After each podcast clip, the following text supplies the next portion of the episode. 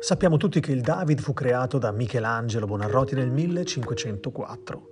Ma quello che non è molto noto è che la lastra di marmo utilizzata dall'artista per creare questo capolavoro fu tagliata 43 anni prima.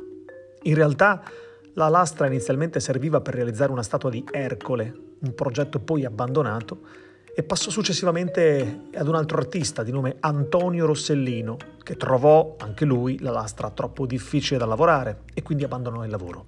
Solo in seguito giunse nelle mani di Michelangelo Bonarroti che realizzò il David tra il 1501 e l'inizio del 1504.